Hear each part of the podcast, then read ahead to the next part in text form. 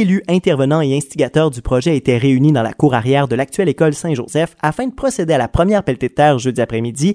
L'ouverture de l'école primaire se fera en 2023. Impossible toutefois de déterminer le moment précis en raison de l'incertitude liée à l'approvisionnement des matériaux.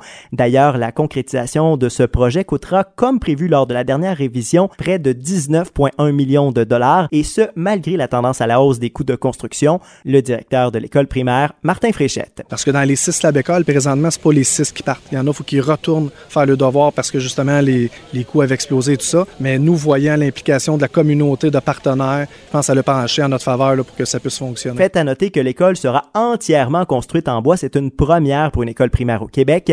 Et Ricardo Larrivé, un des cofondateurs de l'initiative Lab École, a rappelé que le projet de Masquinongé devrait donner envie aux jeunes d'aller à l'école. Des gymnases comme celui-là, une pure horreur. C'est vraiment l'affaire la plus laide au monde qu'il y avait.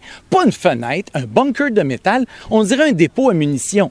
Là, on veut faire à croire des enfants que ça, ça va les rendre sportifs. Le prochain gymnase, le monde va vouloir rester dedans. Il est tout ouvert, des fenêtres, l'intérieur, l'extérieur vont être réunis. Rappelons que le projet de Lab École à Masquinongé permettra entre autres la construction de 10 classes, deux locaux de spécialistes, une cuisine ultramoderne et la reconstruction du gymnase.